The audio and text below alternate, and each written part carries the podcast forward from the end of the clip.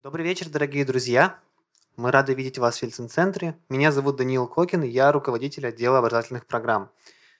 А, нам очень приятно, что вы решили провести вечер пятницы именно в нашей компании. И позвольте без лишних э, представлений э, передать слово нашему гостю Илье Гамаранову, зоологу, сотруднику Сколтеха. Всем добрый вечер. Я очень рад всех видеть, и я очень э, рад второй раз за этот год уже быть в Екатеринбурге, потому что это город, который мне очень близок по духу, мне очень нравится находиться здесь. Я с удовольствием гуляю и провожу тут время, и заодно рассказываю вам что-то интересное. А, сразу скажу по поводу завтрашнего занятия, потому что несколько вопросов было. К сожалению, билеты все проданы, потому что мы не можем больше людей посадить, потому что это ограничено микроскопами, с которые будут смотреть завтра дети, и просто невозможно больше людей посадить, к сожалению. Так бывает. А, сегодня я вам постараюсь рассказать о зверских технологиях. Э, зверские, конечно, потому что не потому что они кусаются, потому что они э, какие-то агрессивные, а потому что они сворованы от дикой природы, сворованы не только от зверей, и скорее вообще от зверей, они ни одна из них не сворована, они все украдены у разных других живых существ, э, у разных животных.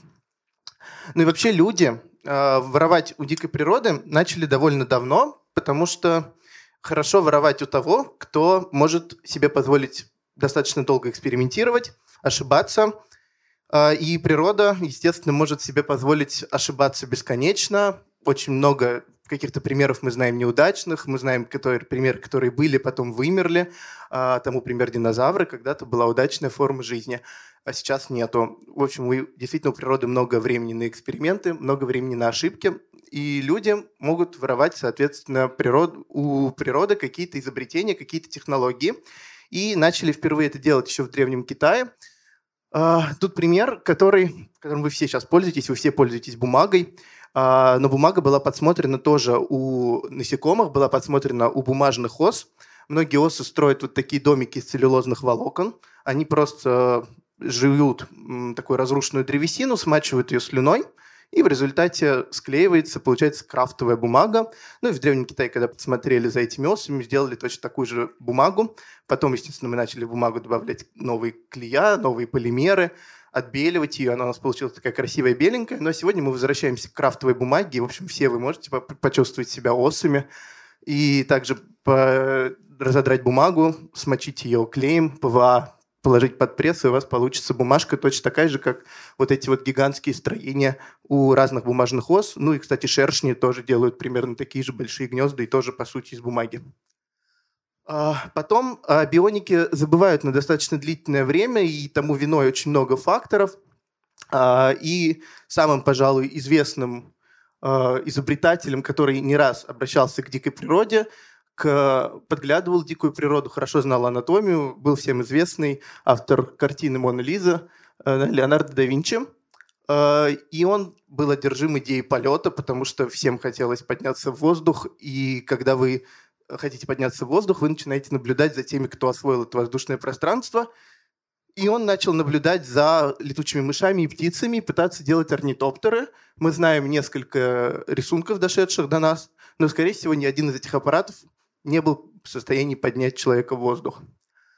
А, а бионики опять забывают на длительное время, тому виной а, в целом происходящие события в обществе, развитие религии, которое не позволяет а, изучать нормально дикую природу и так далее. И к, к идее маршевого полета после Леонардо да Винчи возвращается несколько сразу исследователей, и в начале 20 века начинают делать разные орнитоптеры. Орнитоптеры – это машины, которые служат как, ну, как марший полет, по сути, полет птицы. А, ни одна из них нормально человека в воздух поднять не может, может небольшой промежуток времени, просто потому что у нас нет таких мышц, как у птиц. Ну и наш э, художник, э, инженер Татлин, архитектор, тоже был одержим идеей маршевого полета и делал летатлины. И вот летатлин номер три дошел до наших дней и выставлен в Третьяковской галерее в Москве. А, идея маршевого полета не реализована до сих пор. И где мы можем увидеть маршевый полет, это вот такие вот роботы с Алиэкспресса. Это птичка из пластиночек, которые просто машет, летит, развлекает детей. Но ничего серьезного, конечно, э, достичь такой технологии невозможно. В, тысячи, ну, в конце 19-го, в начале 20 века появляется известный э, инженер э, Франц Райхельд, который тоже хочет научиться летать, но хочет научиться летать немножко по-другому. Он хочет научиться планировать как это делают белки-летяги, как это делают шерстокрылы. Вот в серединке тропический шерстокрыл. А, они, естественно, не обладают активным полетом, а просто раскрывают эту кожаную пластинку и летят на достаточно большое расстояние, порядочно большое расстояние. А, ну и Франц Райхель тоже хочет сделать такой же костюм. Он разрабатывает много лет э, специальную конструкцию, специальную ткань делает, плотную, которая, соответственно, будет выдерживать Э, потоки воздуха, проводит много экспериментов, прыгает сначала с, этажа, с четвертого этажа своей квартиры, э, ломает руки, ломает ноги, э, но потом ну, не останавливает эксперименты и добивается от французского правительства разрешения прыгнуть с Эйфелевой башни. Он хотел прыгнуть с самого верха, но ему не разрешили. Разрешили прыгнуть с первого яруса, он там, где красная стрелочка стоит. И 4 февраля 1912 года он собирает прессу, ставит красивый венский стул, залазит на этот стул и прыгает вниз – ну, собственно, мы видим видеосъемку того времени, он разбивается. А, ну, потому что ткань не позволяла. То есть он не смог просто набрать нужную высоту, ну и просто вот видим, как он упал. А, идея планирующего полета, естественно, тоже после этого на длительное время а, остается таким уделом изобретателей, пока в 90-е годы не появляется вингсьют. Это костюм, который мы можем надеть на себя, но он появился благодаря тому, что у нас появились новые ткани – легкий и воздухонепроницаемый. Он состоит из двух слоев ткани. Ну, вы можете надеть этот костюм и, в принципе, парить не разобьетесь. Замечательно. А, но настоящим вообще рождением бионики, вот такую, если мы дату где-то возьмем, постараемся найти в международной литературе, будут считать 1955 год. А, и появление науки бионики как науки связано с Жоржем де Мистралем. Жорж де Мистраль – французский изобретатель, инженер и заядлый охотник – он очень любил гулять со своей собакой по полям. А, если вы ходите по полям, то вы знаете, что на ваши носки все время прикрепляются репейники, э, плоды лопуха. Все, я думаю, они вы знаете. У него эти вот корзиночки такие имеют крючочки. И этот крючочек зацепляется за ткань, и снять его очень сложно. Но я думаю, все пытались очистить свои ботинки. А Жорж Мистраль чистил не, не только свои ботинки, но и чистил своего спаниеля э, Спаниель набирал на себя очень много этих э, репьев, этих плодов, соплодий и пытался, в общем, их как-то снять. Но, будучи инженером, он, естественно, решил не просто их снимать, а еще посмотреть, чем же они цепляются. Он достаточно долго, порядка 12 лет, изучает устройство корзиночки, устройство разных материалов, которые доступны на тот момент. И в 1955 году патентует изобретение, которое есть у всех на обуви. Но я думаю, все э, так или иначе сталкивались с липучкой. Правда, липучка есть у всех. Вот. Э, у всех есть липучка на обуви. А в 1955, до 1955 года липучка не существовала. Э, одна часть липучки подражает крючочкам лопуха, вторая часть подражает шерсти спаниеля. Э, и спустя небольшое количество времени липучка оказывается в космосе, и она становится ремешком часов Армстронга, человек, который первый вышел на Луну. И если мы посмотрим на э, скафандр, то мы тоже увидим, что он весь покрыт липучками, потому что в космосе удобны предметы цеплять на липучку, она работает в невесомости. И МКС, это МКС изнутри, это, по-моему, американский сектор. Мы тоже видим, что на стенках все липучки. Это все липучки велкро. Э, сектор, который принадлежит Соединенным Штатам, такими кусочками у нас сектор полностью покрыт липучкой изнутри. А, и первая компания, которая производит липучку, называется New Balance. Я думаю, все вы тоже их знаете. А, сегодня биомимикрия – это большая наука, которая включает таких три глобальных области. Это, собственно, биомимикрия, вот липучку. Это копирование технологий. Взяли и сделали точно такое же. Биомиметика – это создание материалов, которые имеют такие же свойства, но сделаны из чего-то другого. То есть берут свойства, например, набирать воду, и пытаются создать из каких-то других материалов, может быть, по-другому выглядит, но идея будет такая же, как у природного материала. Ну и вдохновление природы, когда мы просто смотрим нравится нам кукуруза, и вот строим такой небоскреб. А, копирование самое простое и самое очевидное. Тут несколько примеров, я расскажу о нескольких примерах стартапов, которые сейчас э, работают в мире. Эти технологии выведены на реальный рынок. И одна из них – это стартап Fail Power, который был создан в 2000-е годы, в начале 2000-х годов, ну и как следует из названия, переводится как «сила кита». Не просто так, потому что инженеры этой компании вдохновились китами и потратили громадное количество времени на изучение аэродинамики плавания кита, движения кита. А, очень долго, когда изучали китов, видели у них на плавниках вот такие вот зубчики. Казалось, что это шрамы, может быть, это повреждения, может быть, это какие-то индивидуальные особенности. В общем, это было загадочно, но все видели, что у горбатых китов есть всегда вот такие вот зубцы на плавниках. Потом, когда стали внимательно изучать, оказалось, что эти зубцы имеют определенную форму, определенный размер для того, чтобы снижать э, сопротивление воды. Соответственно, они помогают просто э, киту более эффективно плавать и тратить меньше энергии. И компания Whale Power думает, куда перенести эту технологию, ну, точнее не думает, у них была конкретная задача, нужно было увеличить скорость работы ветряков. А, потому что ветряки можно ставить только в определенной местности, где сильный ветер, регулярный. А если ветер, сила ветра сильно падает, то, в общем, ветряки становятся неэффективными. И они делают лопасть э, ветряка с зубцами, такими же, как у кита. И эти ветряки вырабатывают на 7% больше электроэнергии. Это очень много. А, еще один пример копирования формы. Э, тоже есть в реальной жизни. Если кто-то из вас окажется в Японии – вы все прокатитесь на этом поезде. А, они ездят э, очень широко распространены в Японии. Это компания Shinkansen разрабатывала тоже совместно с орнитологами форму поезда. Проблема была такая, что у японцев у поезда ходит очень быстро, скорость больше 400 км в час, и страна горная. Соответственно, есть постоянно тоннели, есть, э, из них надо выезжать. Когда поезд выезжает из тоннеля, он издает очень громкий хлопок.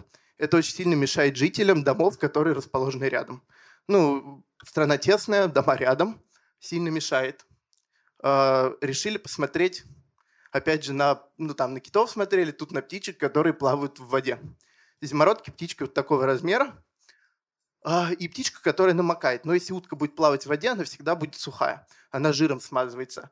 Если зимородок нырнет в воду и задержится там на несколько секунд, он намокнет и больше не, всплывет, ну, не сможет всплыть, э, взлететь и, соответственно, погибнет.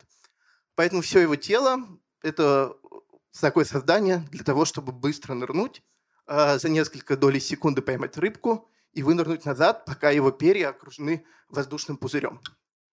И когда начинают изучать этого э, зимородка, оказывается, что клюв один из самых длинных и один из самых узких среди всех птиц, и еще очень прямой.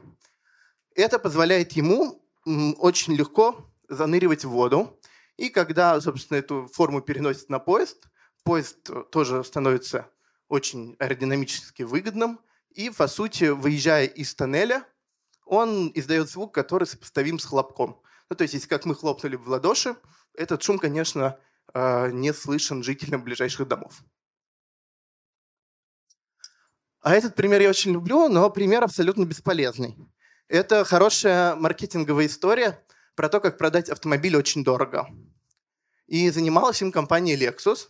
Но интересно, что компания Lexus потратила несколько лет, ну и, соответственно, огромное количество денег э, на то, чтобы разработать краску и на то, чтобы изучить, как, э, ну, было понятно, как э, появляется свет голубой, но как перенести технологию с крыльев бабочки на автомобиль.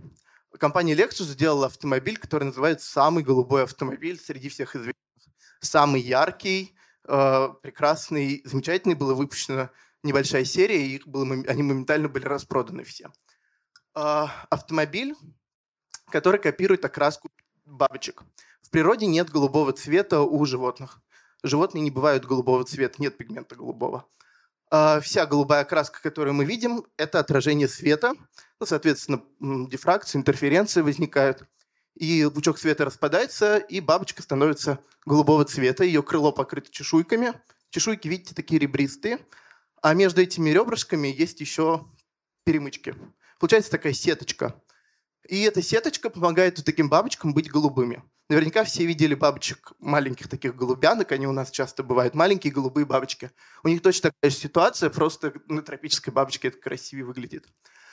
А, эти бабочки очень хорошо хранятся в музеях. Обычные бабочки выгорают, а на солнце, когда долго держатся.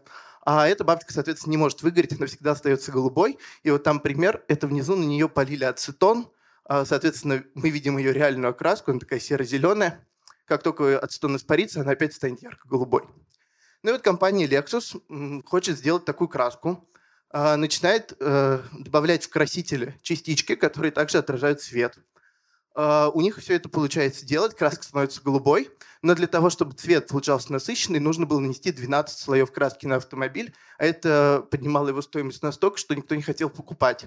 Они еще несколько лет потратили, сделали 7 слоев краски, и действительно автомобиль э, засверкал синим цветом, который еще переливается э, на солнце, э, переливается в тени, но э, дорого это хочется продать, поэтому нужно добавить было еще одну технологию. И они сделали этот автомобиль еще самоочищающимся. Э, на него очень мало цепляется грязи, и тоже не просто так. Э, там они украли технологию у лотоса и у ящериц. Э, есть э, пример, и это даже такое название у этого эффекта, эффект лотоса. Э, если вы посмотрите на листик кувшинок водных – вы увидите, что капельки воды никогда не растекаются по листу. Они всегда остаются в виде шарика и скатываются, то есть лист всегда остается сухим. Там нет воска, как у других растений, потому что водные растения не умеют этого вырабатывать. Там нет волосков, а, потому что волоски намокнут. Там есть шипики. И вот эти вот маленькие шипики не позволяют капельке воде растекаться по листу.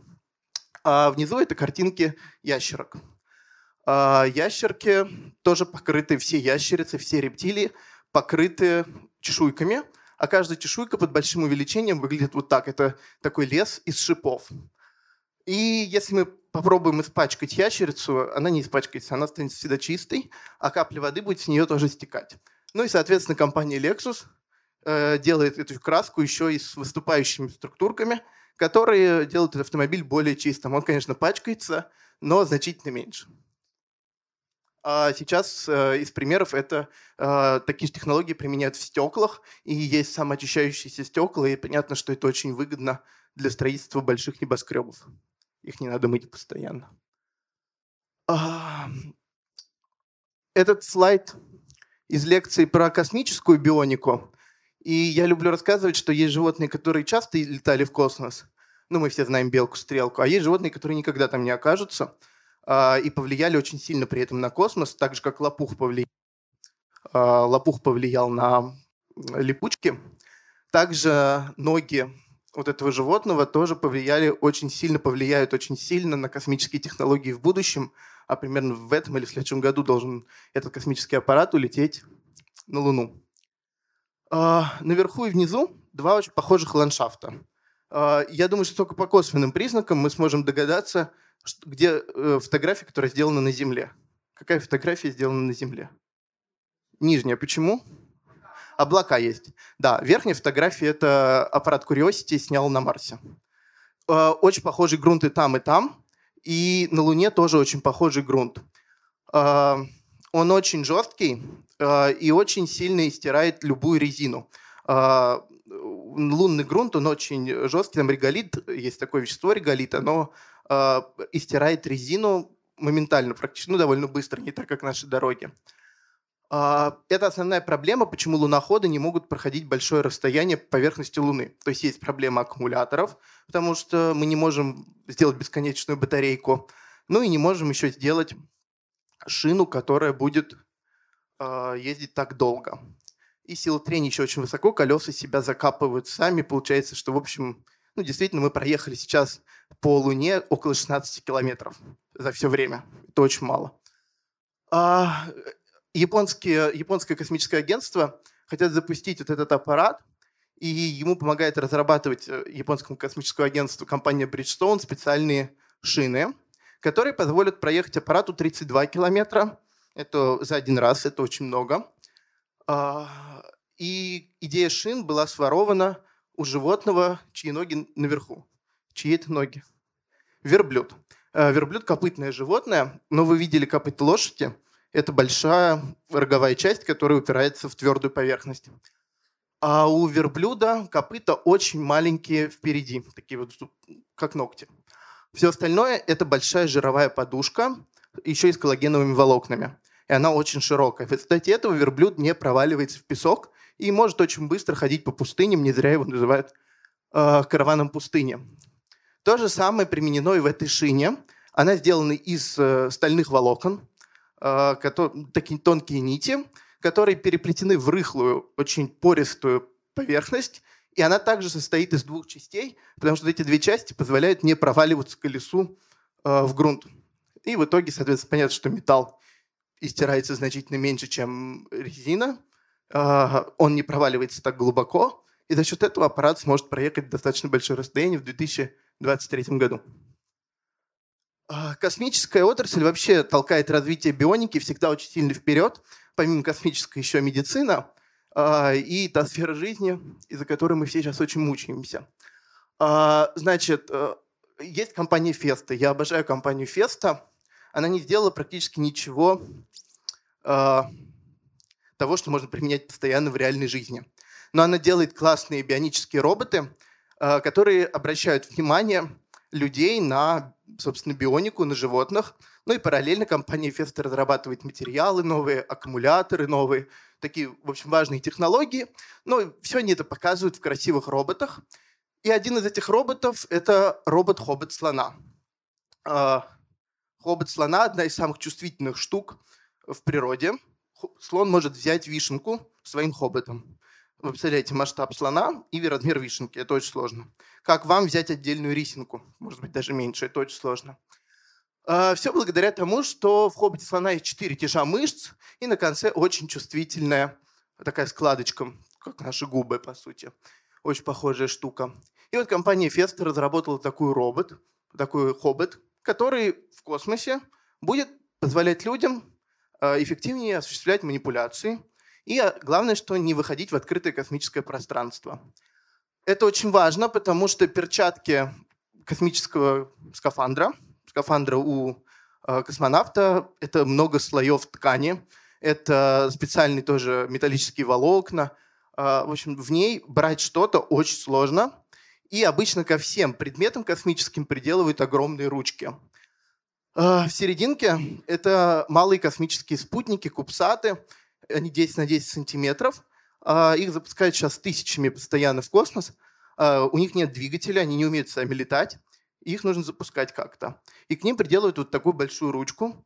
Эта ручка единственная нужна для того, чтобы космонавт взял, размахнулся этим спутником и кинул его в космос. Вот так запускают спутники, абсолютно серьезно. И понятно, потому что космонавту это очень сложно взять. То же самое отвертки, молотки, они тоже имеют часто большие ручки, это очень неудобно, и главное, что это очень тяжело. И, собственно, такой манипулятор э, позволит в космосе э, людям активнее работать, чинить МКС и так далее. Ну и собирать, естественно, лунный грунт или любой другой грунт, который тоже довольно сложно собрать э, теми методами, которые у нас сейчас есть. А, и еще одно животное, которое влияет на развитие космонавтики и повлияло уже, это жираф. Э, давайте я вам еще задам вопрос. Какая самая большая проблема у жирафа? А на что влияет высота? На кровообращение. Наклониться-то он может. Это не проблема. А вот встать потом, после того, как наклонился, э, у него голова кружится. Э, так же, как у нас с вами, когда мы резко встаем, у него тоже, на самом деле, очень сильные происходят сложности. Но и еще чтобы гонять кровь по такому организму, нужно очень мощный насос. Сердце не может быть таких гигантских размеров. Безусловно, оно более мощное. Там э, в венах есть особые клапаны. Эти клапаны не дают просто крови стекать вниз, это тоже очень важно. А, но еще у жирафа есть огромная проблема, у него отекают ноги. Э, должны были бы отекать, но они не отекают. Э, Все тоже благодаря тому, что у него есть дополнительные слои мышц. Мышцы более прочные, более эластичные – и главная кожа очень прочная, эластичная на ногах, и она выполняет функцию компрессионных чулков. Фактически они сжимают ему ноги, и кровь из ног выталкивается вверх. У космонавтов тоже есть огромная проблема. Они все надевают компрессионную одежду э, для того, чтобы выходить в открытый космос и вообще, чтобы находиться на МКС. И эти скафандры вы видели. Вот на предыдущей картинке он гигантский, в нем тоже сложно двигаться, его сложно надевать. И компания NASA сделала э, костюм Biossuit, который э, уже летал в космос. Это костюм, который печатается на 3D-принтере под каждого космонавта специально. И у него есть специальные нити, специальные тяжи. Вот мы их видим на картинке справа, которые особым образом сдавливают ногу и, соответственно, препятствуют э, отечности ног. Э, технология полностью скопированная с ног жирафа, и компания NASA в целом не отрицает этот факт. Так. Ну, про космос поговорили, космос от нас далеко. А эта технология близкая, а, применяется в США очень активно. Я не знаю, кто-нибудь смотрел, если видео а, редакция «Наука», то я там уже это рассказывал.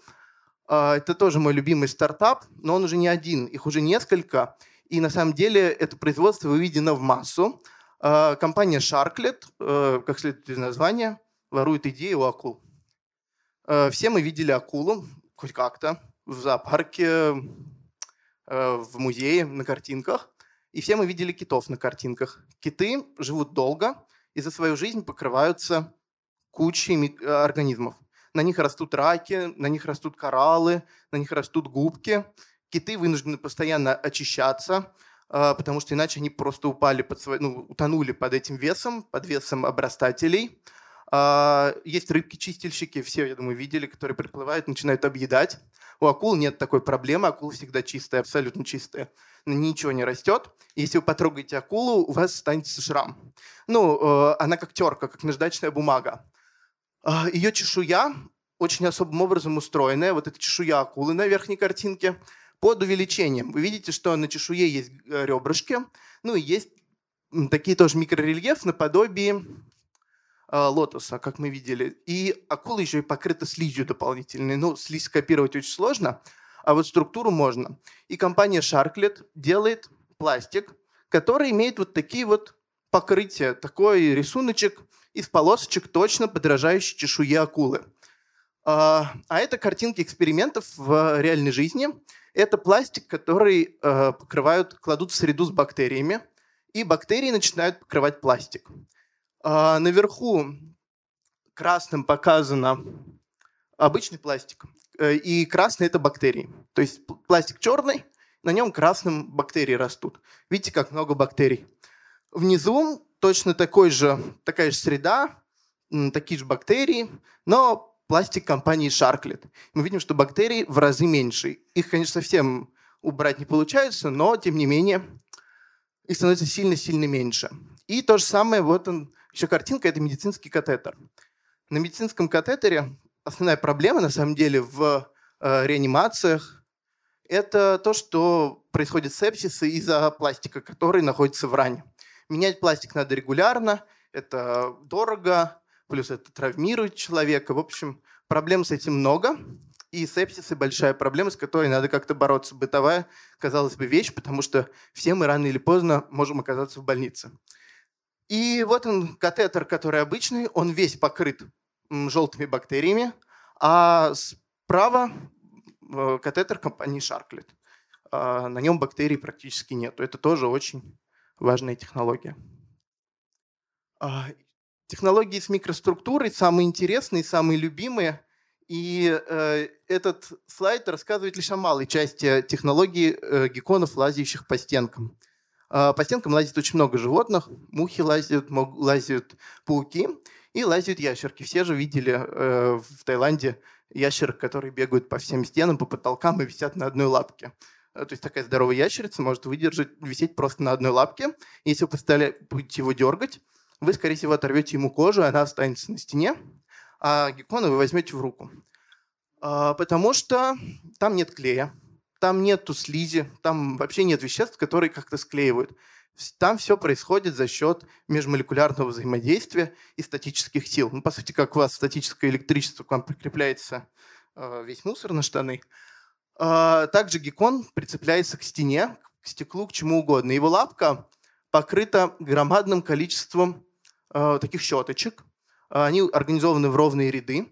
Но если мы посмотрим щеточку под большим увеличением, это будет как зубная щетка, но каждая нить зубной щетки разветвилась еще несколько раз, образовав такое дерево. А, вот это большая самая картинка. И на конце каждый волосок еще расширен, как лопаточка. И в результате поверхность становится очень большой, и геккон просто присасывается к стене. Для того, чтобы снять лапу со стены, он делает не просто ее отрывает, он сначала отрывает кончики пальцев, потом отрывает всю лапку. То есть очень сложный э, механизм. И эту технологию многократно пытались перенести во все возможные сферы. Компания Феста, опять же, моя любимая, сделала такого робота. Uh, у него нет такого количества волосков, но у него есть шипы, которые позволяют этому роботу бегать по поверхности. Опять же, они хотят, чтобы этот робот бегал по поверхности Международной космической станции и находил там какие-то э, повреждения. Э, назван он, правда, лемур почему-то, но явно он не лемур, а геккон. Э, и э, наш ученый Андрей Гейм, который получил Нобелевскую премию за графен, разрабатывал скотч. Этот небольшой кусочек скотча, там 20 сантиметров приблизительно, тоже выдерживает вес взрослого человека, там нет клея, этот скотч многоразовый, по сути, такая липучка, которую можно приклеить к любой стене. Но там какие-то что-то пошло не так, и, в общем, этот эксперимент перестали разрабатывать. А в этом году я не ставил тут эту картинку. А, сделали робота-муравья. А, в чем сила муравья? Вообще, что крутого в муравьях? Поднимают очень много веса. И обычно их очень много должно быть, чтобы поднять большую гусеницу. Ну, вы все видели, как он несет какое-нибудь насекомое. И вот сделали роботов-муравьев, которые работают слаженно, то есть они работают вместе в команде, у них э, ну, там связь идет, соответственно, э, через интернет они связаны. И у них на лапках тоже такие шипики, которые позволяют этим муравьям очень сильно упираться в грунт. И получается, там, по-моему, 20 или 30 роботов размером 20 сантиметров тащит автомобиль целый. А, тоже благодаря устройству лапок. Лапок геккона. А, разные материалы э, для того, чтобы ползать, для того, чтобы мы сегодня будем разговаривать много еще про роботов, которые микроскопические, которые служат очень важной задачей, прежде всего поиска э, людей среди завалов. И среди завалов есть одна основная проблема – там очень может что-то упасть. В общем, происходит сверхсильное давление, какие-то крупные предметы падают, и, соответственно, роботы или камеры, которые мы запускаем, просто нет возможности вытянуть назад, они не могут проползти. Ну а лучшее животное, которое ползает во всех щелях, это во всех щелях, это э, тараканы. Э, вы все, наверное, пробовали раздавить таракана. Это довольно сложно. А, сразу скажу, вот смотрите, таракан, его размер где-то 12 миллиметров, а там его сплющили до 3 миллиметров 4 раза. Таракан продолжает ползти, ему все равно.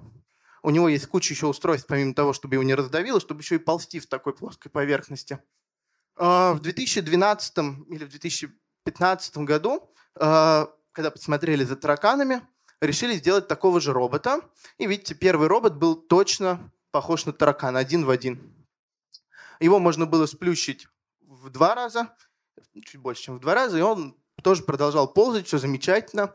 А почему тараканы такие прочные? Потому что у них есть хитиновая пластинка, э, их панцирь состоит из нескольких хитиновых пластинок, и они такие полосатые, как тигр. А, и одна пластинка очень жесткая, но не очень эластичная. А рядом другого хитин другого типа, там содержится другое вещество, резилин, и оно она более гибкая. То есть она не такая жесткая, но более гибкая. Получается, очень жесткие элементы соединены более гибкой. И это позволяет тараканам так многократно сильно сплющиваться. А в позапрошлом году э, в Китае сделали вот такого робота. Он не похож на таракана. И это было как раз просто вдохнов... вдохновление этими животными. Э, этот робот состоял из кусочка металла. Это биметалл, соответственно, Э, он сгибается, разгибается под действием электрического тока. К нему, видите, подходят два провода. К сожалению, от проводов отказаться не получается, потому что размер такой маленький, что аккумуляторы к нему невозможно прикрепить.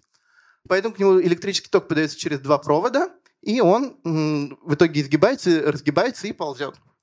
А, наверху картинка этого же робота, на которого встает взрослый человек, там он сколько, 60 килограмм, и робот продолжает ползти под его ногой. Э, так же, как это делают тараканы. Этот слайд устаревший. Потому что в этом году вышла новая статья, э, которая была посвящена дятлам. И люди до сих пор изучают дятлы и до сих пор не знают, что у него происходит в голове. Но не с мыслью его мыслей, мы все равно не знаем, о чем думают дятлы, а в тот момент, что происходит, когда он стучит по дереву. Потому что, когда он стучит по дереву, перегрузка гораздо больше, чем у космонавтов при выходе на орбиту. А, по идее, он должен испытывать жуткие сотрясения мозга, а, и после этого достаточно долго отходить, после каждого удара. Он э, вполне себя хорошо чувствует, долбит дерево для того, чтобы достать насекомых, и вот из, изо рта, вы видите, торчит. На самом деле торчит не гусеница, не хвост мышки, а торчит язык дятла. Язык дятла гигантский, и мы знаем, что язык дятла прикрепляется у него над носом. Э, вот на картинке справа это рентген э, головы дятла, и желтым, желтая такая вот полоска – это язык. Вы видите, докуда он доходит. Он над клювом прицепляется через особую кость э, и выходит, соответственно, через рот. Он гигантский, и сзади он создает дополнительную опору для того, чтобы мозг не трясся. Клюв дятла сделан тоже из особого материала, э, из особой ткани, которая гасит вибрации. То есть основная цель – загасить вибрацию во время удара. И у дятла э, клюв длинный, заостренный, э, из прочной костной ткани э, и из прочной, ну, ну, будем считать, что костная ткань, ладно, не будем углубляться. Э, клюв в итоге вибрирует, но не сильно. Это хорошо. Дальше нужно еще одну систему безопасности сделать. Э, в основании черепа располагается специальная э, губчатая такая кость, очень пористая, которая еще гасит вибрации. Она покрашена фиолетовым а за мозгом располагается дополнительная водная оболочка, жидкостная оболочка, которая еще гасит вибрации. И в итоге мозг оказывается все время в таком довольно стабильном состоянии, он не испытывает сотрясение мозга. Но я уже сказал, что статья устаревшая. Раньше думали, что так, сегодня знают, что дятлы испытывают сотрясение мозга. Ну, просто, видимо, на них это никак не влияет. А, но устроено это все так, и эту технологию перенесли на черные ящики. А, это черный ящик нового типа, разрабатываемый компанией Boeing. А, в нем есть тоже все те же слои, что есть в голове дятла. Вот видите, тут зелененьким помечено, синеньким, красненьким и так далее. То есть э, внутри э, черного ящика есть дополнительные слои безопасности, которые сохраняют э, черный ящик во время падения на Землю, но это, соответственно, позволяет узнать нам о том, что происходило во время катастрофы самолета. А, так. Отлично. Мы копировали технологии, мы переносили какие-то структуры, но главное, что есть у живых, это способность размножаться. А, Ее сложно копировать. А есть способность самозаживляться. Ну, мы все с вами обрезаемся, и у нас зарастает все на коже. Это очень удобно, мы не истекаем кровью. А, и хочется создать материал, который будет самовосстанавливающийся. Э, знаете, удобно построил дом, а, вот конструктивизм весь, он растрескался, а потом этот бетон взял и весь соединился опять и дома новые. Это же очень удобно. И идея создания самозаживляющих материалов тоже э, очень активно разрабатывается в бионике. И главное, что активно разрабатывается в нашей стране. Э, боюсь соврать, по-моему, в МФТИ э, есть лаборатория бионики. И э, одна из технологий – это создание вот такого вот кремниевого материала, по сути асфальта, по сути, который, э, бетона, который сам при нагревании, э, там есть специальные вживленные капсулки, с капсулки с веществом. Когда бетон треснул, в него попадает кислород э, в эту трещину, потом этот бетон нагревают, капсулки разрываются и, по сути, склеивают материал. Это классно, но это работает один раз. То есть капсулы лопнули, вещество вытекло, все склеилось. А у нас с вами так не происходит, да? Мы можем порезаться, потом еще раз порезаться, и на третьем еще раз третий раз, и все будет замечательно. А, есть идея разработать э, асфальт, который будет тоже саморемонтироваться, но будет саморемонтироваться за счет вживленных бактерий. А, внутрь э, асфальта добавляют специальные бактерии, которые которые могут находиться очень долго в спящем состоянии. По сути, когда асфальт хороший, все идеально, бактерии там в стадии цисты спят. Трещина произошла, в трещину затекает вода, в трещину попадает кислород, бактерии думают, ой, хорошо, жизнь началась, начинают размножаться, склеивают опять асфальт, опять доступ воды и кислорода прекращается, они выделяют в ходе своей жизнедеятельности вещества, которые стягивают асфальт, а, и опять бактерии впадают в спячку до следующего раза. Ну, соответственно, э, асфальт какое-то время может сам заживляться, а, но тоже не бесконечно, потому что бактерии вечно жить не могут, даже в состоянии цисты. Можно копировать значит, отдельные структуры, можно копировать даже самозаживление, а еще классно копировать идею домов, которые строят целые большие семьи. И это, конечно, термиты. А, термиты и муравьи строят самые гигантские дома среди всей живой природы. А, термитники бывают высотой несколько метров, порядка 10 бывают метров, а, и стоят они обычно посреди пустыни. Термиты очень южные животные. И вот видите, термитник рядом с человеком, ну сколько, три раза выше человека. А, термитник, который стоит а, посреди пустыни, очень сильно нагревается. Там внутри, по сути, баня должна происходить, и а, внутри живет самое ценное, живет царица. Царица не должна погибнуть никакой ценой, то есть все рабочие могут погибать сколько угодно, их много, а царица должна всегда жить. И ей должно быть прохладно. Она никогда не выходит из своего подземелья, там должно быть порядка 35 градусов. Для этого термитник имеет особую систему вентиляции. Видите, есть центральная шахта в термитнике. Она ведет из камеры центральной. По ней выходит горячий воздух вверх. А, ну, вакуум же не создается, воздух должен засасываться. Он засасывается через боковые отверстия. А боковые отверстия не просто дырки, а это трубочки, которые начинаются очень маленьким отверстием, а потом расширяются. За счет этого воздух засасываемый разгоняется и охлаждается. Внутри получается такая самоподдерживающая температура, порядка 30, 36 градусов, а, хотя должна была бы нагреваться до 70-80 градусов внутри. То есть такое естественное кондиционирование. И такую систему кондиционирования активно применяют в э, бизнес-центрах, в строительстве торговых центров – в Африке. Это бедные регионы, где еще очень жарко, электричества очень мало, а, и надо как-то его экономить. И вот этот торговый центр Истгейт а, построен в Зимбабве, и у него тоже есть такие же шахты центральные, по которым выходит горячий воздух наружу, и есть узкие приводные каналы, по которым заходит э, более охлажденный воздух. Там все равно есть система кондиционирования, без нее никуда не деться, но он экономит 20% электричества по сравнению с обычными торговыми центрами. Это тоже очень много. А, скопировали дом, а теперь хотим скопировать поведение семьи а, и поведение Роя. А, самое сложное, не знаю, смотрели ли сериал «Черное зеркало» кто-то, наверняка видели там Рой из мух, из таких пчел.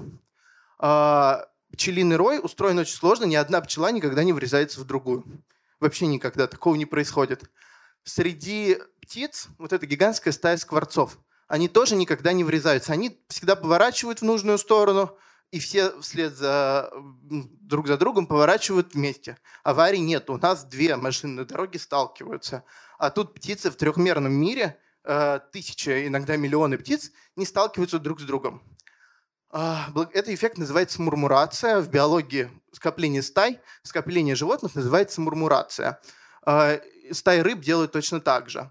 А, это очень сложная математическая модель. Раньше думали, что там три параметра. То есть держись всегда своего соседа, находись от, от него на ровном расстоянии, никогда не меняй это расстояние, поворачивай ровно вслед за ним и так далее. Сегодня мы знаем, что параметров гораздо больше. Математическая модель очень-очень сложная. А, тем не менее, она существует, она не полная, не такая же, как в стае птиц, но ее применяют. Ее применяет Илон Маск в компании, вот SpaceX, и ее применяют все, кто угодно, в том числе есть проект «Трое спутников» Сколтеха. Это кубсаты, которые я рассказывал вам, да, 10 на 10. Их собирают в большие блоки – и эти спутники хороши тем, что они должны работать все слаженно, и тогда они смогут увидеть какое-то явление в космосе. Но если что-то произошло, они все должны повернуться одновременно в одну сторону. Вот представьте, что вы сидите и управляете с другом джойстиками.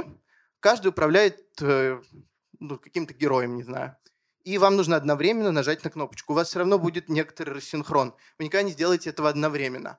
А если это будет сидеть тысячу человек, то, естественно, даже если они очень хорошо работают, они синхронисты, они все равно будут делать это с погрешностью.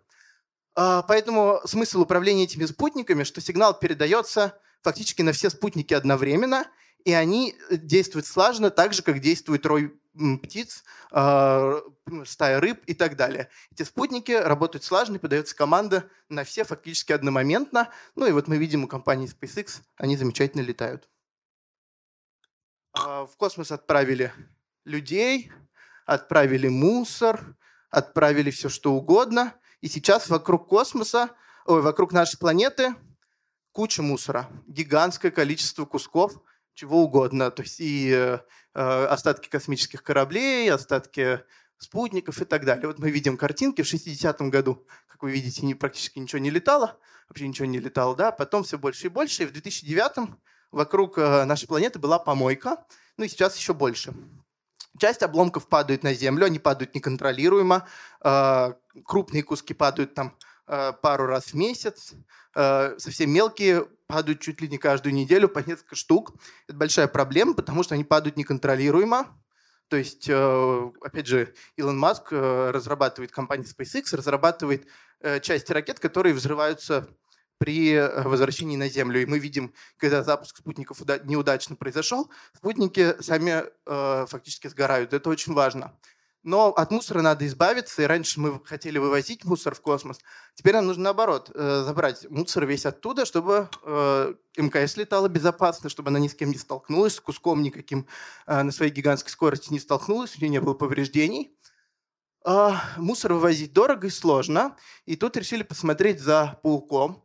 Вот видите, какой замечательный паучок. Он не строит большую сеть, он делает несколько нитей, на них висит и плетет маленькую сеточку, которую держит между своих лап. У него глаза все вот так вот вперед, два больших глаза, там еще много маленьких. И он ждет, когда мимо прополз, проползет насекомое, накрывает его этой сеткой и съедает.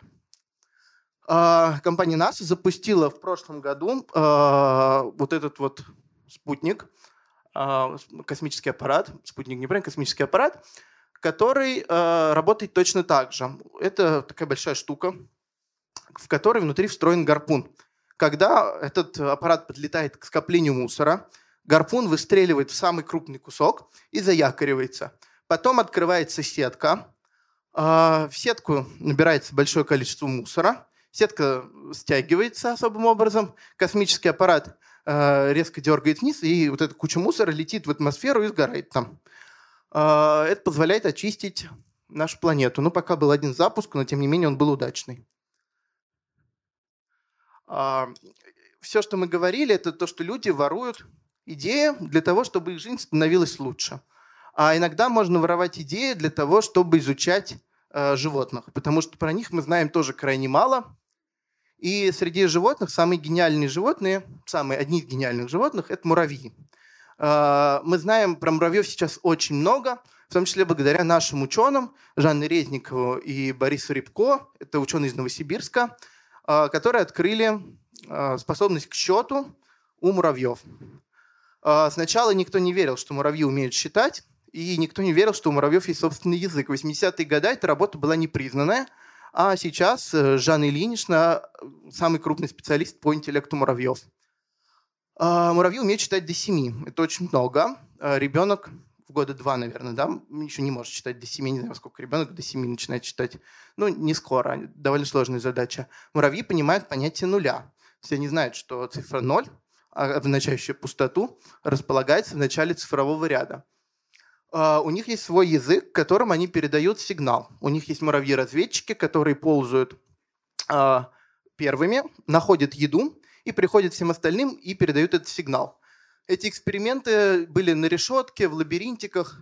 Я расскажу об одном из них, потому что в целом суть одна и та же. А, вот есть такая расческа. Ну, допустим, на каждом третьем кладут капельку сиропа. Выползает рабочий муравей. Он начинает ползти и опробует каждое ответвление этой зубной ну, расчески. Находит, что капелька располагается на каждом третьем элементе. Давайте сделаем не на каждом третьем, а на третьем, пятом, допустим, там, десятом и так далее. Не под, ну, не на, э, нету ритма, да. А, он запоминает это все, возвращается назад и движениями усиков передает сигнал всем остальным, ну, каким-то своим сорочим. Они сидят и долго общаются. Он им рассказывает, что на третьем, пятом, десятом есть нектар. А, надо туда ползти. Муравьи берут, и ползут. Они уже не заходят в каждый зубчик, они заходят в нужное количество. Но они умеют считать до 7, поэтому там в седьмой э, они хорошо заходят, они собирают еду и возвращаются назад. Э, это занимает определенное количество времени. Э, что будет, если капнуть на каждую третью?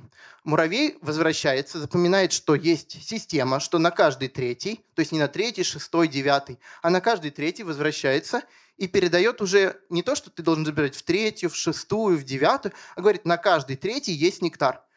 И эта э, передача информации занимает гораздо меньше времени. То есть муравьи, помимо того, что могут передать сигнал, они еще умеют обобщать. Э, сложная задача.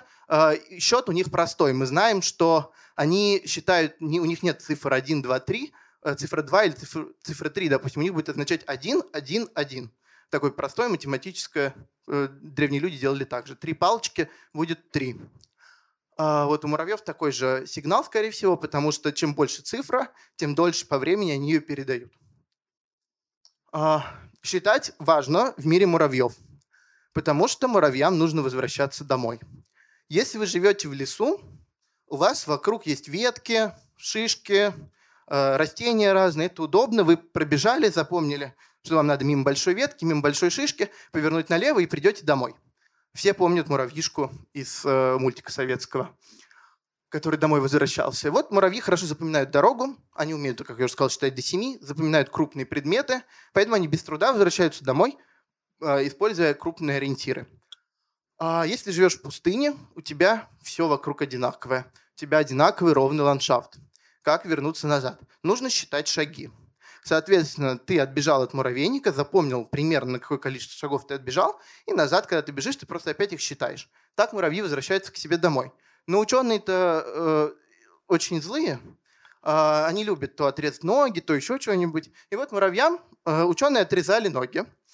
И вот мы видим нормальный муравей, муравей с отрезанными ножками и муравей на ходулях. Ну что делать, да? Правильно, приклеивать ходули к ногам муравьев. Это увлекательное занятие, я думаю.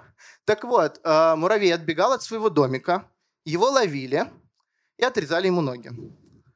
Это не больно. Ну, больно, конечно, но не смертельно для муравья. Э, и как вы понимаете, если нога короткая, то если ты будешь считать 20 коротких шагов, они не будут равны 20 нормальным. Муравей просто не добегал до своего домика, до входа в муравейник и терял, и не мог найти вход. Если мы привяжем к муравью длинные палочки, он дальше пробежит и тоже не найдет свой дом. А лесным муравьям проводили другой эксперимент. Им заклеивали глаза, а, закрашивали. И мы видим, что такой муравей тоже не мог вернуться домой, потому что он не запоминал, где шишки, где ветки, он не видел. Они бегают не, пом- не при помощи э, GPS, магнитных полей, как делают птицы. Вот если птицы заклеить глаза, она, скорее всего, долетит. Стрижи спят в воздухе и летают, то есть все нормально. А муравьи закрашивали глазки, потому что они ориентируются при помощи оптического потока. То есть они бегут и запоминают меняющиеся картинки э, по бокам себя. Ну вот эти глаза закрасить, муравьишка домой уже никогда не вернется. Э, можно триллер да, сделать по советскому мультику.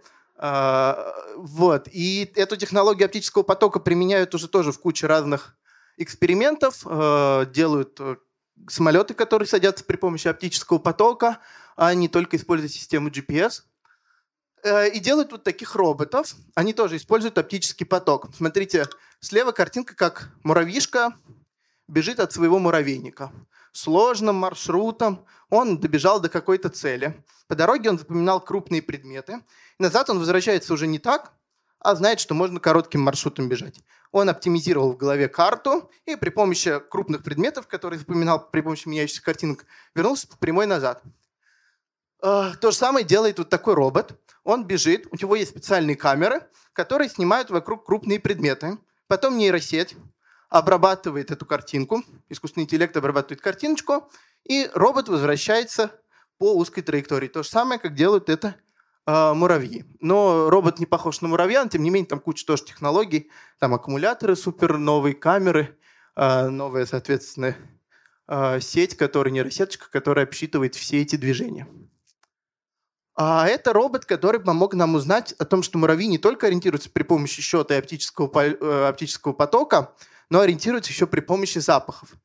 Пустынные муравьи так не могут делать, потому что если вы побрызгали пахнущим веществом на горячий песок, он очень легко э, испаряется, да, и, соответственно, запаха не остается. А если вы в лесу побрызгали, то запах очень активно э, впитывается в землю и помогает ориентироваться муравьям э, в этом лесном пространстве. То есть не только крупные объекты, но еще и запах.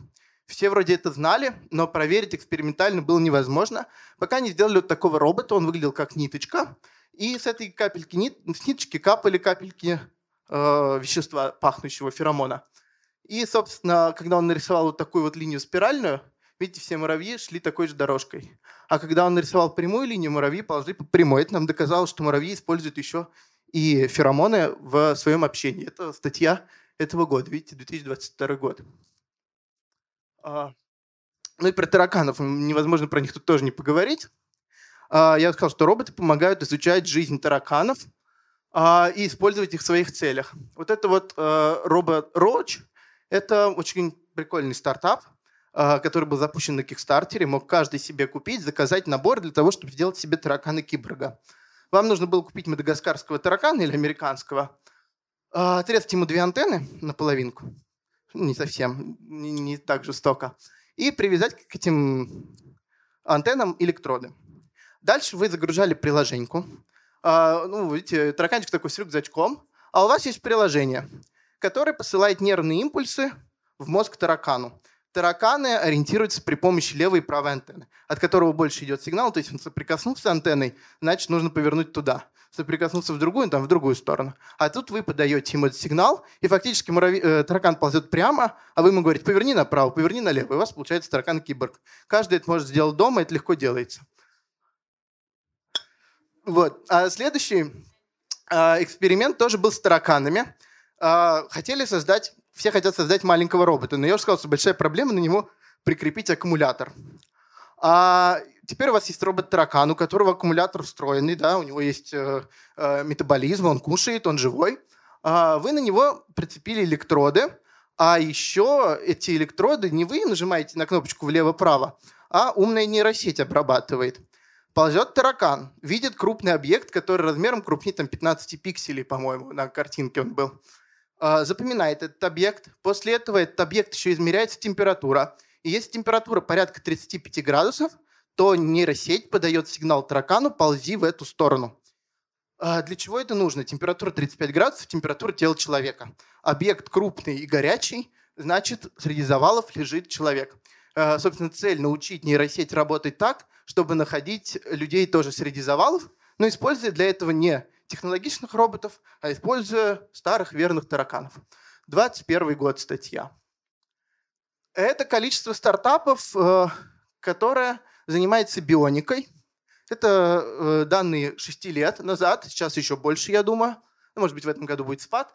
А, мы видим, что огромное количество стартапов находится на стадии прототипа, на стадии разработки, не так много на стадии э, рынка, на стадии того, что вы их можете уже купить, но тем не менее технологий очень много.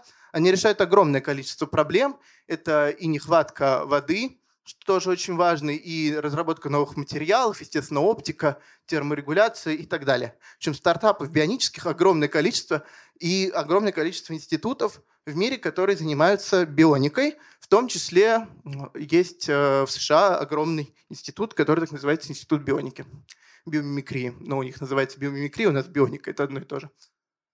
А, и последний проект, о котором я очень хочу рассказать, э, потому что кажется, что скоро нам всем придется жить на другой планете. А, идея, которая была и разрабатывалась э, и в Советском Союзе, и э, в Америке. Проект «Биосфера 2» в Америке назывался, у нас назывался «Марс, Марс 3000», по-моему. А, когда э, хотели создать замкнутую экосистему, просто создать замкнутую экосистему. Для того, чтобы колонизировать Марс, колонизировать любую другую планету, вот в США была построена гигантская теплица, в которой были тропический лес, зона океана, там саванны и так далее, и, соответственно, зоны, где жили люди. Туда подселили определенное количество растений, определенное количество животных, и эта система была полностью замкнута. Туда не поступала вода, туда не поступал кислород, а, все должно было вырабатываться внутри. И там жило, сколько, 12 человек. А, а? Ну, по сути, да. И в 1991 году он был запущен, и существовал до 1993 года.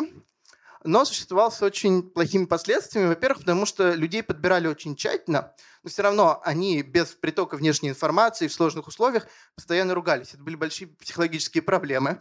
А, начались а, сбои в работе экосистемы. То есть какие-то организмы размножались слишком быстро, другие, наоборот, полностью погибли. И у них становилась проблема с питанием, там становился очень влажный климат в целом, размножались активнее бактерии, и главное, что падал уровень кислорода. Когда уровень кислорода упал до критических э, значений, когда человек уже там не мог находиться, эксперимент прекратили в 1993 году, э, и в 1994 году запустили еще раз на несколько месяцев. Э, но уже туда подавали воду, подавали кислород в надежде понять, что же сделали не так, какие организмы подобрали не так. Но на самом деле учесть всех факторов мы не можем. То есть организмов настолько много, настолько тонкие связи в экосистеме, что до конца узнать мы их точно не сможем, и поэтому проект Биосфера-2 был закрыт, а теплицы в этом году были проданы, по-моему, под аграрный комплекс. Они гигантские, занимают несколько гектар. А, раньше я заканчивал на этом слайде, но сейчас э, я считаю важным сказать э, о том, что о тех вещах, которые мы не хотели копировать, и лучше бы мы их не копировали, но так волей-неволей получилось, что мы живем так же, как живут э, вот эти замечательные животные. Э, у крыс э, сложная система жизни, у них многопартийная система жизни, и у них есть правители, которые оказываются сначала очень хитрыми и умными. Они проводят много экспериментов, набирают э, опыта, набираются и окружают себя сородичами. Сородичи вокруг них дв- двух типов. Есть тоже любопытные, хитрые, открытые экспериментам, но они живут где-то отдельно.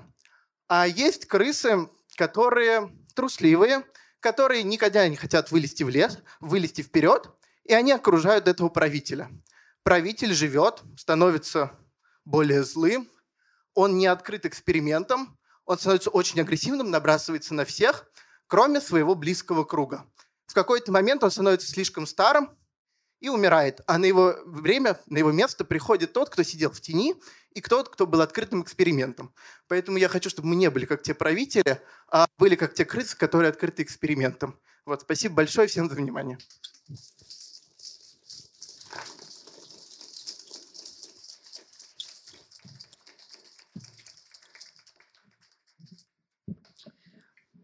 Я думал сделать фразу вроде как «Ух ты, от тараканов к покорению Марса», а тут вылезли крысы.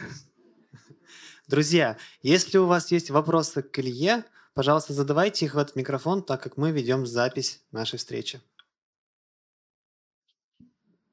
Здравствуйте, спасибо Здравствуйте. большое за лекцию. Спасибо. Хотела спросить про тараканов. Вот они, получается, доползают, и как человек узнает, под завалами, где ему искать? Ни камеры, ничего на нем нету. Ну, у него же есть, помимо того, что э, сигнал, который передается, у него есть датчики, которые показывают местоположение таракана. Ну, то есть у него есть все-таки GPS, GPS-метка, условно, да, по которой он ползет, и мы видим его перемещение на карте. И там, где он останавливается? Ну, примерно мы видим человек. точку, да, где он остановится. Ну, пока предполагают. Пока он находит горячий кубик, который мы знаем, как где находится и раскапываем. Ну, видели, вот эта карта была, а, это же карта, собственно, которую рисует э, программка по движению робота. То есть есть карточка, и он ползет по ней, и на ней появляются со временем какие-то объекты. Каким-то объектом таракан подполз, находился там длительное время, ну, значит, мы понимаем, что там более теплый и крупный объект, и надо в той зоне искать. То есть, по сути, у нас получается такая интерактивная карта все время из-за GPS-меток на таракане. Все, хорошо, спасибо.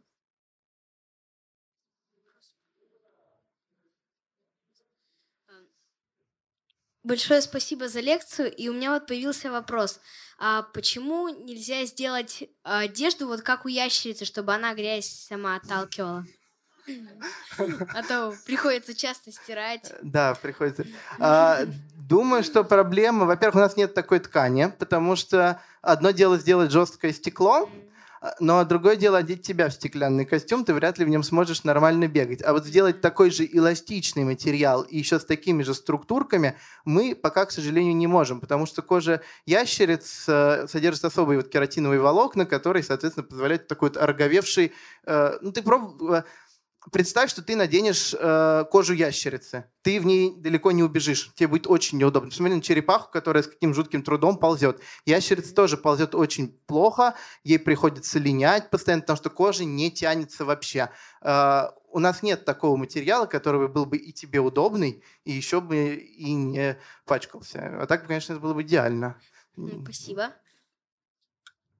хотела спросить, э, на мой взгляд, одна из самых важных проблем э, в нашей стране, что у нас всегда много гениальных людей, типа там Стекурского и Зворыкина, да, а потом их изобретения, они не находят дальнейшего развития, то есть фактического такого практического, практической реализации уже, чтобы это в жизнь вошло. А вот в последнее время что-то что случилось, что-то вот получилось, мы знаем, что творит наш Роскосмос, а вот, вот что-то действительно вот вышло вот такое. Мы, вот, ну, как типа графен, но все равно же в другой стране. А вот у нас прям есть что-то такое практическое? Мы знаем, что у нас в стране происходит, поэтому ничего у нас нету, конечно. А рынок у нас очень узкий. У нас, во-первых, в мире такая же ситуация, что из э, огромного количества стартапов выживают единицы, а до маркета доходит, до продажи доходит еще меньшее количество. То есть это нормальный процесс, что воронка, она постоянно сужается, но там есть рынок и есть запрос, и там есть э, большой частный сектор, да, который заинтересован в этом. Ну, то есть мы знаем компанию Илон Маска, опять же,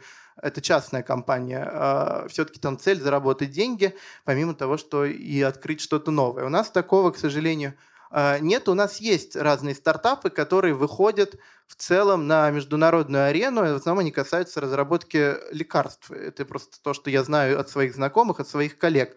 А бионических у нас вообще нет лабораторий, которые занимаются биоником. Их можно по пальцам руки пересчитать. Это там условные 5 ученых, 10 ученых э, в стране, э, и у нас нет рынка сбыта, конечно. То есть э, проблем, проблема начинается с головы. То есть э, нету рынка, э, нет конкуренции, э, нету зарплат и так далее. И, соответственно, даже те, кто могут что-то сделать классное, так или иначе предпочитают работать там, где для этого есть возможности вот проблемы такие. А так э, проекты тоже есть, но они не такие массовые, не такие известные. А, вот такого массово известного я назвать ничего не могу.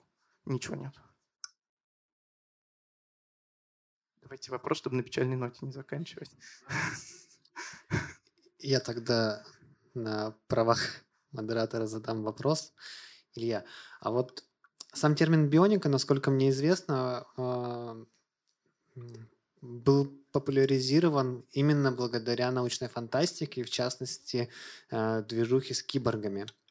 И вот здесь э, в лекции на слайдах было очень много примеров э, таких технологий, которые связаны скорее с устройствами, которые использует человек, нежели самим человеком. Часто можно услышать, например, слова, словосочетание «бионический протез». Можно ли представить, например, что человеку какие-нибудь тараканьи штуки, ну, что человека не раздавить или что-нибудь еще такое? Ну, это дурацкий пример, но как бы Биони... Понятна да, аналогия, да? Да, бионические протезы есть, да, и же это классные штуки, они копируют просто технологию движения нашей руки, я про это не рассказывал, потому что в целом лекции не хотел посвящать тому, что мы копируем у человека для того, чтобы человеку было хорошо. Ну, то есть логично, если мы потеряли ногу, сделать такую же ногу. А, наверное, человеку можно... Ну, во-первых, есть протезы бионические, которые выглядят не как рука, как выглядит клешня или еще что-то для разных целей, разные протезы. А, для того, чтобы сделать человеку какую-нибудь такую штуку, как у таракана. Но кожу мы явно изменить не сможем. То есть это либо делать одежду, либо делать какие-то технологии, а, либо попробовать э, вживить э, человеку крылья. Мы тут обсуждали с э, коллегами, которые занимаются чипами а, и нейрокомпьютерными интерфейсами, что в целом человеку ничего сложного нету прикрепить крыло, которое даже будет двигаться и будет управляться мозгом. А, есть куча иллюзий, а, иллюзорных протезов, то есть такой, такой метод, как иллюзии тела. А, соответственно, человек при помощи зеркала учат э, управлять протезом, э, он начинает сжимать руку, которая не его, он начинает чувствовать ощущения, которые происходят в протезе, а не в его руке. Иногда ему кладут две руки вместо одной, и у человека получается три руки, и мозг их воспринимает, то есть человек действительно думает, что у него три руки. А, то же самое проводили эксперименты с крысами, крысы воспринимают другой хвост, то есть если просто резиновый рядом положить, они будут думать, что это их хвост, спустя какое-то время мозг будет думать. А, в принципе, можно то же самое сделать с крыльями. А, наверное, человеческий мозг в какой-то момент сможет управлять крылом. Другой вопрос, что крыло нас не поднимет в воздух, но двигать вы им сможете, будет просто весело. А, вот. Чтобы человеку что-то применить еще сложно. Да, конечно. Будьте добры, очень интересует именно технология изобретательства. Вот как происходит этот процесс именно изобретения? Вот я знаю, в Америке существовали такие в начале прошлого века синекторские группы, где объединялись ученые, не ученые, а наоборот простые люди разного возраста, разных там стилей одежды и так далее. Именно для того, чтобы разные были совершенно подходы, и они могли именно что-то такое изобрести, что было, может, даже не подвластно настоящим ученым. Именно из-за того, что такого своего нетривиального подхода подхода. Так вот, у вас э, как вообще вот это вот происходит именно подглядывание за животными, вообще механизм именно научного какого-то открытия? Спасибо, э, прекрасный вопрос. А, тоже вначале происходит накопление знаний, то есть мы просто изучаем, зоологи просто изучают животных, есть фундаментальная зоология, которая просто открывает постоянно какие-то новые органы, новые структуры, то, как они работают, разрабатывают, э, разбираются в том, как эти структуры устроены, из чего они сделаны. Потом появляется запрос э, от инженеров. Но это вот прекрасный пример компании Lexus. Компания Lexus подумала, надо сделать что-то классное с краской. И они начали, у них громадный штат людей, которые стали проводить такой, ну, research, да, они начали смотреть, что происходит вообще среди э, красок разных, разных красителей, э, и начали смотреть, какие есть варианты возникновения цвета. Они поняли, что в целом что-то похожее есть у бабочек. Дальше они обращаются, соответственно, к зоологам в зоологические институты, э, берут к себе на работу ну, или в стартап куда-то ученых, и дальше работают вместе над созданием этой идеи. Действительно, это такое, э, они приходят с идеей к ученым, ученые примерно знают ответ. То же самое делают архитекторы. Я, кстати, не сказал, у нас в стране э, есть э, в архитектурном институте, в Мархии, в школе Марш, в московской школе, э, курс по бионике, и архитекторы, у них есть какие-то задачи, они обращаются к биологам. Я много раз тоже читал лекции там. То есть ты приходишь и рассказываешь, как животные, как растения решают те или иные проблемы. Они думают, вот, у нас есть такая же проблема, например, как закрыть людей от дождя как сделать такую остановку, которая будет и закрывать от дождя, а потом и не будет мешать. И они смотрят, как это происходит у разных животных, э, спрашивают со мной, у них вот есть идеи, мы вместе как-то садимся, что-то придумываем, а потом они дорабатывают этот концепт, ну, либо дорабатывают ученые, если надо что-то доисследовать, но это тогда просто время. Ну, достаточно много времени, но вот это происходит вот так действительно. То есть Такой у нас, суп. у нас это тоже есть? У нас это тоже есть, просто в сильно меньшей мере. Но есть, конечно, да. Бионическая архитектура у нас, в принципе, существует. Но архитектура малых форм, не то чтобы построить гигантский бионический офисный центр. Если можно, может быть, это могло бы быть какой-то лекцией тоже именно вот технология изобретательства какая-то вот на стыке вот разных наук. Все, все Было может. бы очень Спасибо интересно. большое. Спасибо. Все может быть.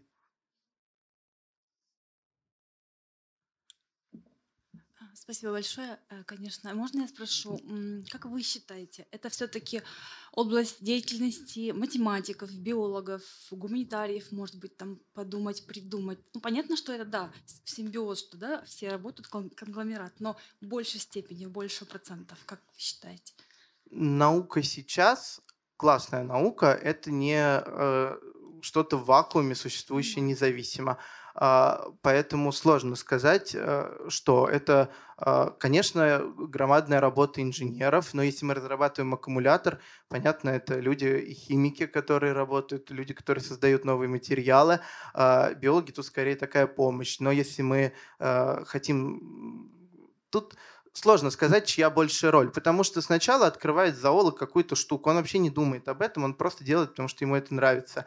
А, Всегда это в такой, не знаю, суп, степени. да, который воздействует друг на друга. Борщ не получится, если вы сварите мясо, капусту, а потом их сольете в одно ведро. Их надо сварить вместе, чтобы они э, получились такого вкуса. Ну, то же самое ученые. Они должны работать как-то вместе слаженно, решать одну проблему, а кто там вложил больший вклад или меньший, ну, сложно сказать. Наверное, в каждом случае можно разбираться конкретно.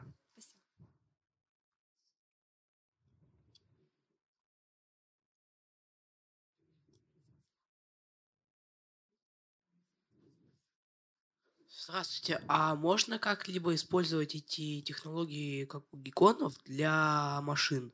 То есть, например, сделать какую-то ультралегкую машину и на колеса прилепить эти как раз, ну, я понял, эту поверхность.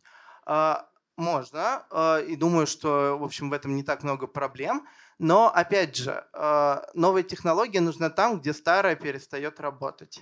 А, зачем изобретать колесо, если оно уже есть. Оно дешевое, э, оно работает, и оно работает хорошо.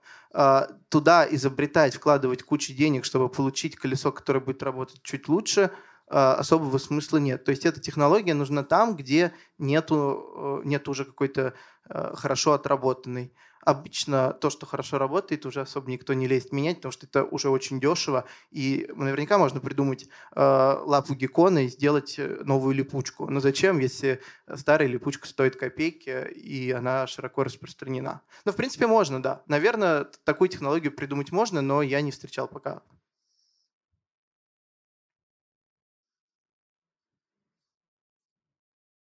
Кажется, все. Данил. Все. Э, спасибо большое. Гуглил про бионику еще побольше. Друзья, если у вас нет вопросов, спасибо большое, что пришли. Спасибо большое. Хороших выходных. Вернемся. А это, кстати, э, то, что тоже не, не получилось скопировать, э, то, что светится светлячки. Они светятся очень ярко и тратить на это очень мало энергии, потому что у них есть э, белок и люциферин, э, и фермент люцифераза э, разрушается, и получается очень яркий свет, и очень мало в тепло уходит.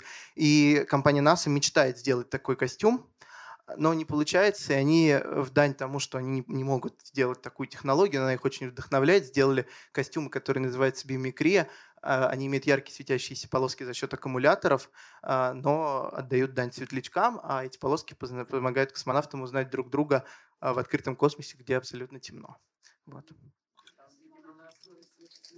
Да, там светодиоды, скорее всего, какие-то, вот, но белок люциферин у нас не получается сделать пока.